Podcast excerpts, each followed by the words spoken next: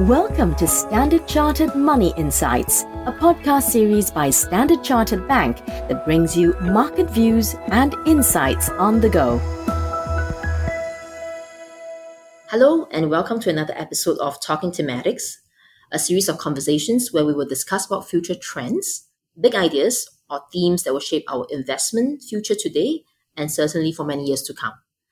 I'm Audrey Goh, and with me today I have David Serra, CEO of Algebris uh, Investments, a global asset management boutique firm which manages long only and hedge strategies across multi assets and now manages over $20 billion of assets globally.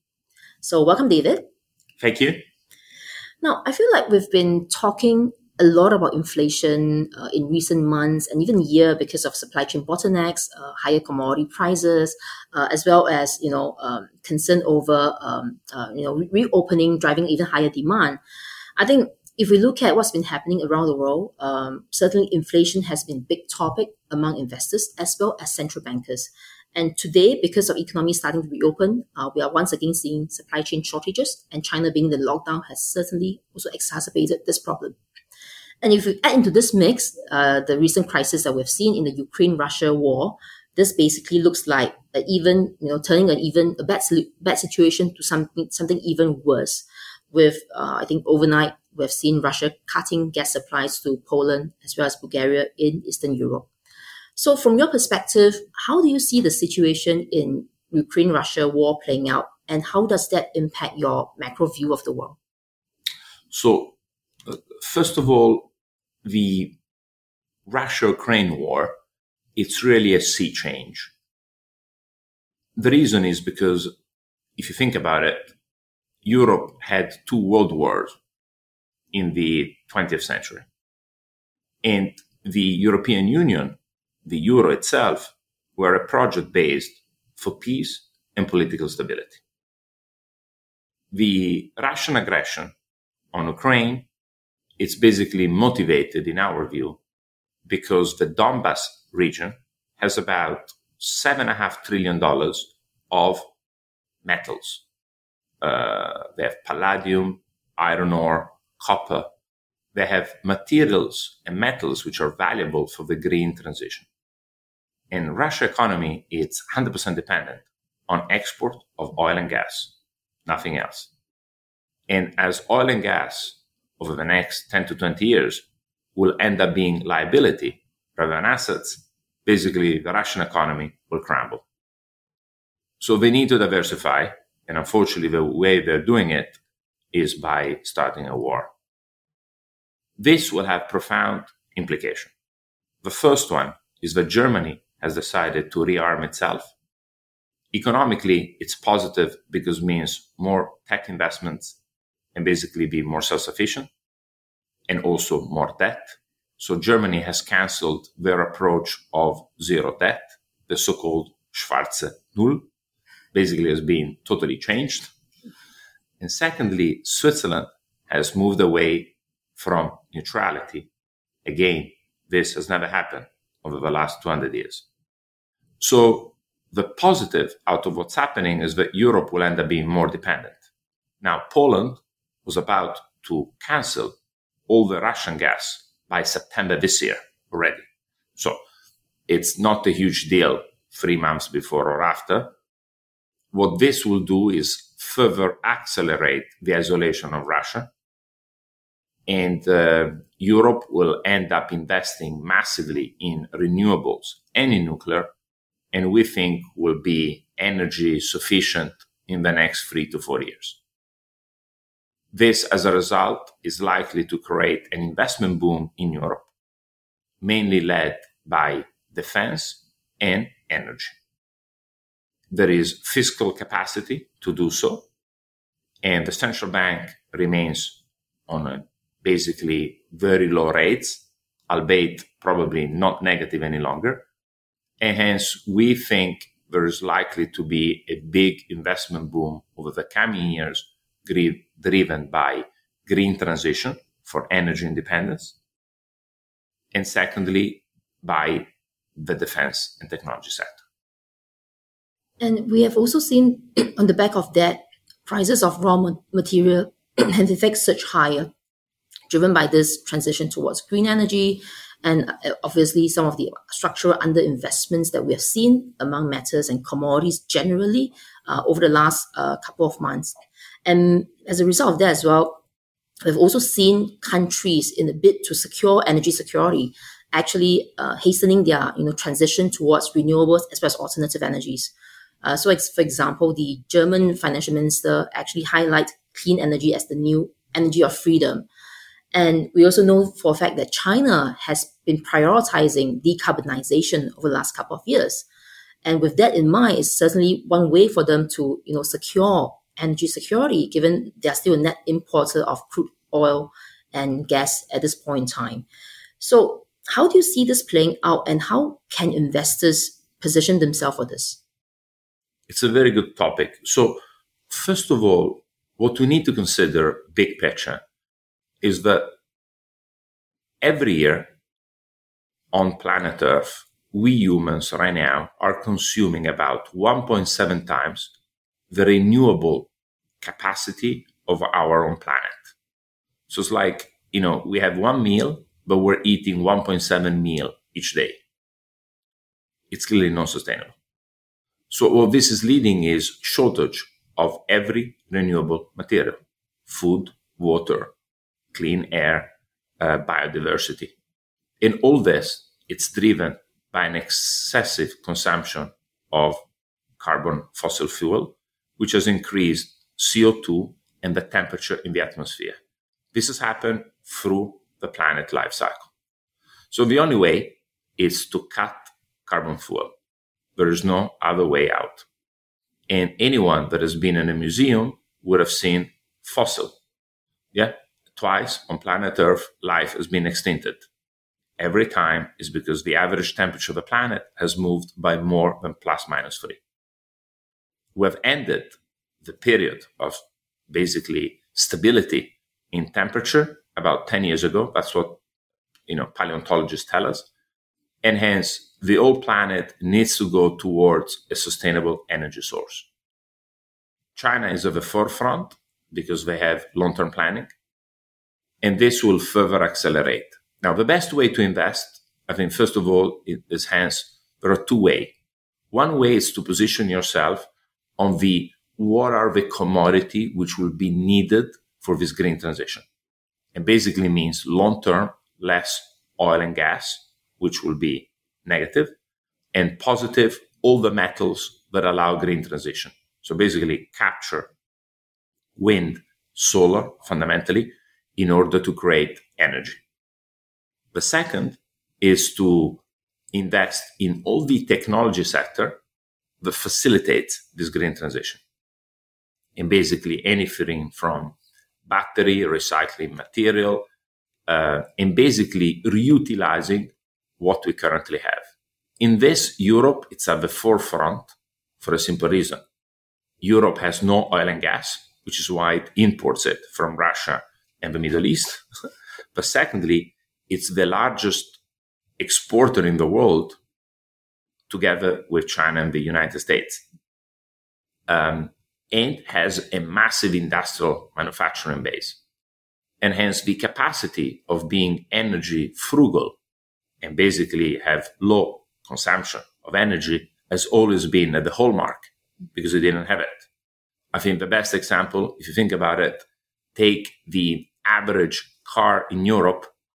It has 50% less ho- horsepower than the average American car.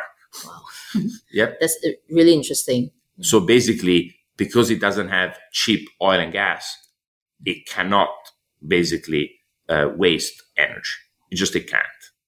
And at the same time, I think this will lead to more prosperity going forward for the reason that uh, more people will be focused on harvesting natural resources in a sustainable way and in particular across Europe, you have Southern Europe, which is, let's say, some countries at the same level of North Africa. There's plenty of sun. Yep. And on the north side, because of the rough seas and the North Seas, plenty of wind. So renewable will be able to go from about 10, 15% today to about 30, 35, and the rest will come through diversif- have diversified sources. Now, short term, unfortunately, this is happening globally. People will have to restart coal plants simply because if you had high energy dependence from gas and oil, short term, you need to replug what used to be the old way, which is using carbon. So, so if that in that if that's the case, then how do you approach uh, ESG investing then? Because a lot of what we need for to enable green transition today is in fact quite dirty or quite energy intensive because you're talking about a big usage in base metals. You're talking about lots of energy needing to enable the extraction of the metals and for it to be, you know, converted into, I don't know, electric vehicles or even wind farms for that matter. So how do you, what is your framework when you think about, you know, incorporating green into your own portfolio or from, from investor perspective?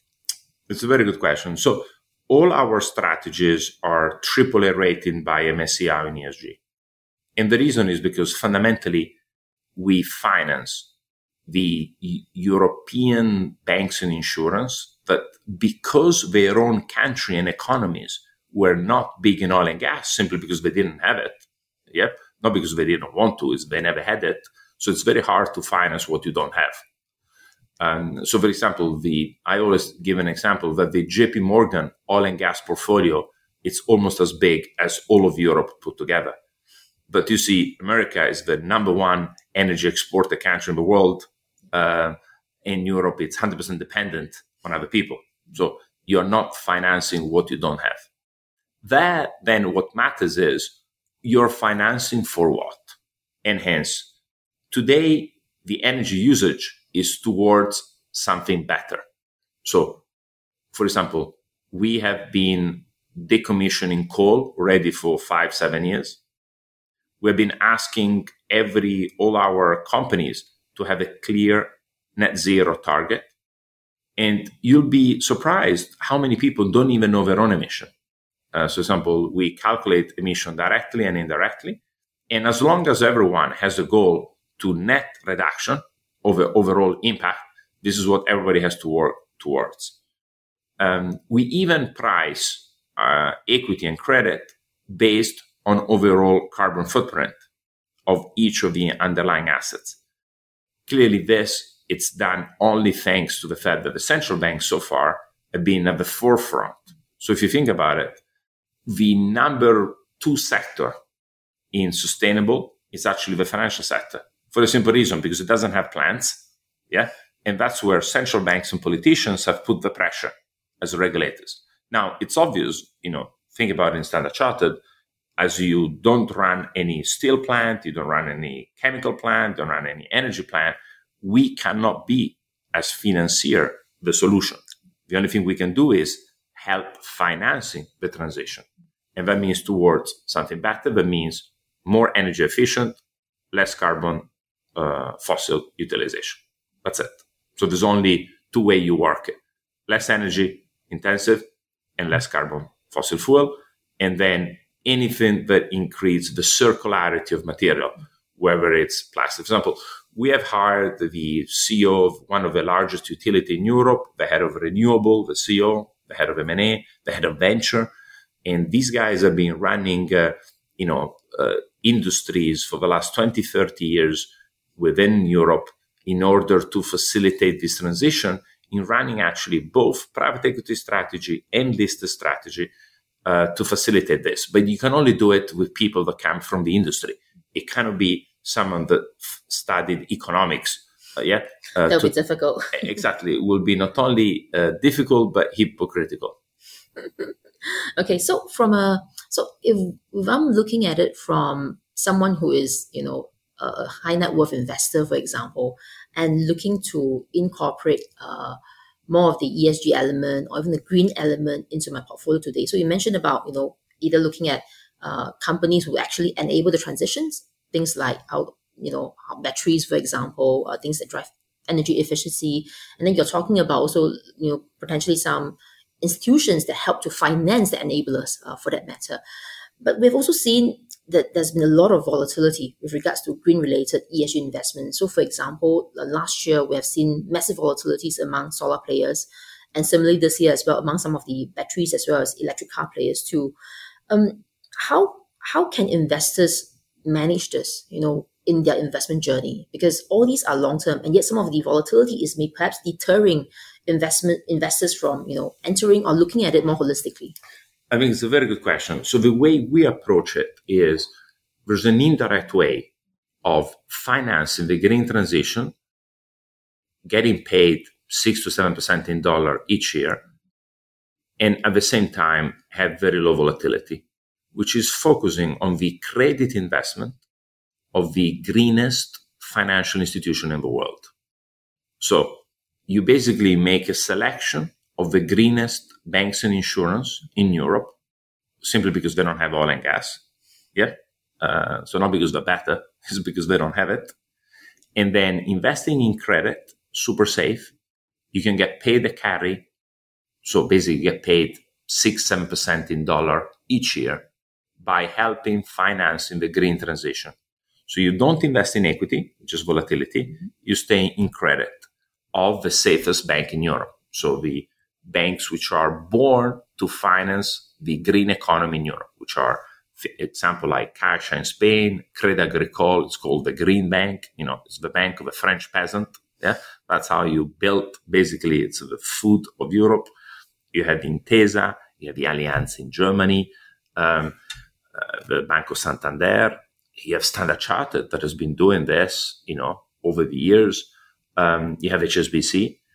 And so taking these names as financial institution in your portfolio and investing in credit, you can help the green transition. They're all under the ECB, Bank of England, uh, you know, uh, MAS, um, and the various monetary authority. So the regulators is looking at their action they all have clear net zero target, which not every company has, and you get paid 7% in dollar. So I think it's a very attractive risk reward. And on top of it, the financial sector has one unique advantage. Over the last 10 years, as inflation was low and rates even went negative, their margins have been shrinking. But with short term rates going up and central bank hiking, financials will see the margin expanding. So it's one of the few sectors that has positive correlation to earnings with rising rates. And hence, I think should be key part of your portfolio. It's an indirect way of keeping exposure by basically doing good, reducing the volatility, being in credit, so super safe, and getting paid a very attractive carry of six to seven percent in bonds. Well, I think that's a great idea because I think traditionally, from the mind of many investors, you know, the first impression people think about when trying to access green related investments are perhaps in equity related asset class, right? But actually, the credit space or the bond space also offer a lot of uh, potential hidden opportunities, which may be less visible to investors. Um, maybe just one last question from me before I wrap up, and it's really about China, and because um, decarbonization is top is one of the top agenda for China today. And now with a security angle, energy security angle behind it as well, I think Chinese policymakers are not even given giving it even more importance with regards to decarbonizing. And if we look at the the intentions by Chinese authorities to uh, decarbonize by 2030, 2060, for example, what do you think? How realistic do you think their ambitions are? Because compared to many developed countries, they are certainly much well. They are, they've certainly set themselves a much faster target compared to what we are seeing happen in developed market historically? Yeah, so I think first of all, China has one great competitive advantage is that the the leadership it's thinking in 50 100 years time horizon. And so not, not for the next quarter election. That means on climate action they've been at the forefront of what Europe has understood is the key priority, also because it's wealthy and hence can afford it, while many emerging markets just can't afford the transition. Let's be clear if you do not want to pollute, it costs money. It's cheaper to take your garbage and throw it out of the window than to build a recycling plant and recycle your pollution. Now, short term, though, if you just pollute in the medium term, it's going to cost more because you cannot live where you've been polluting. It's as simple as that. So, in China, they have one big issue, though. About 30% of their economy over the last 10 years has been driven by real estate investments. And cement is one of the most energy intensive industry on the planet.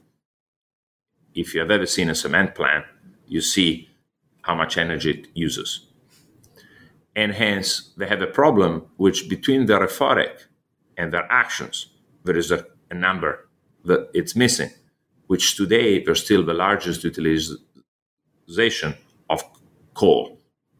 Hence, we are talking a good direction, but today they use more coal than anybody else. So in Europe, coal consumption has basically been decommissioned by all pre-war. In China, still accounts for 40% of all their energy. And because of the capacity of China to make long-term planning, I think the speed of adjustments will be fast. And while in Europe, I think we're going to probably stop having, for example, combustion engine by 2035 40. In China, I think it's just 10 years later. And it's unbelievable how China will basically achieve full net zero green transition probably within five to 10 years difference vis-a-vis Europe, which is at the forefront. In this, the US is very much behind because they are so rich in energy that they don't feel the need and they don't share at the same time overall as a country the same goals. So I think it's going to be a it's great great set of ambitions, but reaching there probably we may you know going to be a long journey. But the good thing is everyone seems to be aligned towards the net zero target, and that's what's really driving uh, the whole world today. So great. And thank you so much, David, as well, for taking your time with me today. Uh, lots of insights that you share, uh, which I believe our listeners will appreciate. And thank you, listener, for taking the time off to listen to this episode of our podcast. And we hope you have enjoyed uh, what you have heard today. And please don't forget to like and subscribe to our podcast channel whenever you receive them. Thank you. Thank you for listening to Standard Chartered Money Insights, a podcast series by Standard Chartered Bank. For more details on the latest market insights, subscribe to Standard Chartered Money Insights.